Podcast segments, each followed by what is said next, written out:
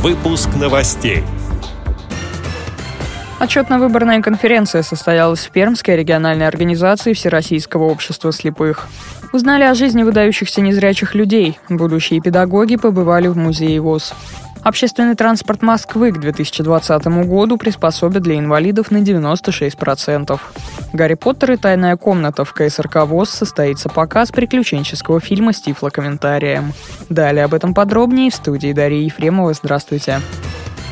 Пермской региональной организации Всероссийского общества слепых в конце марта состоялась 29-я отчетно-выборная конференция. В ней участвовали 44 делегата из 14 местных организаций, а также полномочный представитель президента ВОЗ в Приволжском федеральном округе, председатель Татарской региональной организации Владимир Федорин. После обсуждения общих вопросов состоялись выборы. По итогам голосования председателем Пермской региональной организации ВОЗ был вновь избран Николай Бухавцев, председателем контрольной ревизионной комиссии Валерий Слащев. Заключительный вопрос. Избрание делегатов на 22-й съезд ВОЗ. Ими стали Николай Бухавцев и Алексей Бородулин.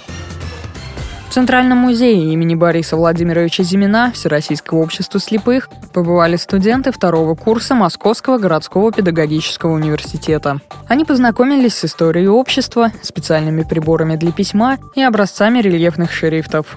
Студенты почувствовали на себе, что значит не видеть. Они учились определять на ощупь предметы, писать шрифтом Брайля, с закрытыми глазами, держа в руке белую трость, преодолевали препятствия в пространстве. Где будущим учителям пригодится этот опыт, рассказала старший научный сотрудник лаборатории социокультурных образовательных практик университета Анастасия Росинская.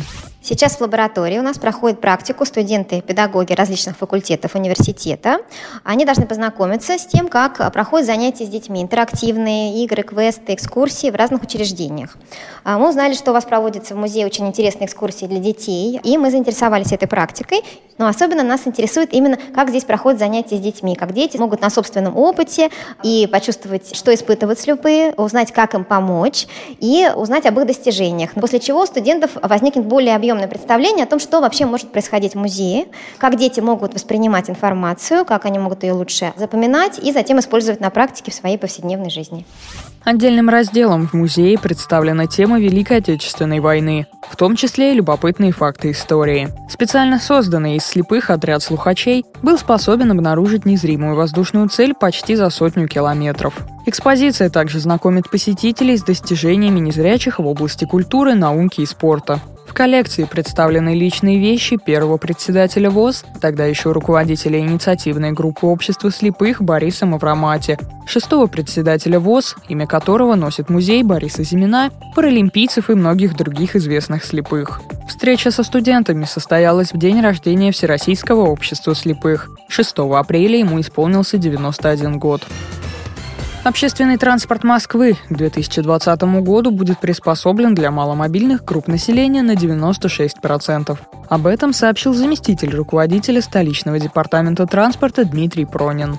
Он отметил, что сегодня в ведении Мосгортранса 6,5 тысяч единиц автобусов. 98% автобусов оснащены низким полом, оборудованы пандусами, визуальными и тактильными устройствами. Как сообщает интернет-ресурс «Москва онлайн», в рамках программы «Транспорт без границ» предполагается создание безбарьерной среды на объектах транспортного комплекса до 2020 года. В частности, обновление парка наземного транспорта, а также оборудование головных вагонов метро скатами для перевозки пассажиров в инвалидных колясках.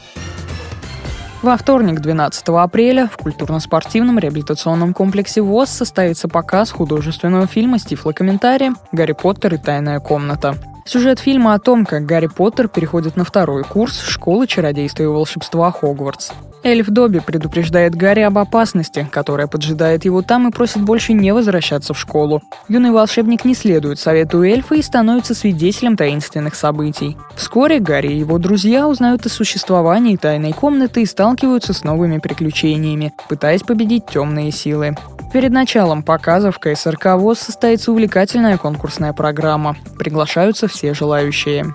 С этими и другими новостями вы можете познакомиться на сайте Радио ВОЗ. Мы будем рады рассказать о событиях в вашем регионе. Пишите нам по адресу новости собака ру. Всего доброго и до встречи!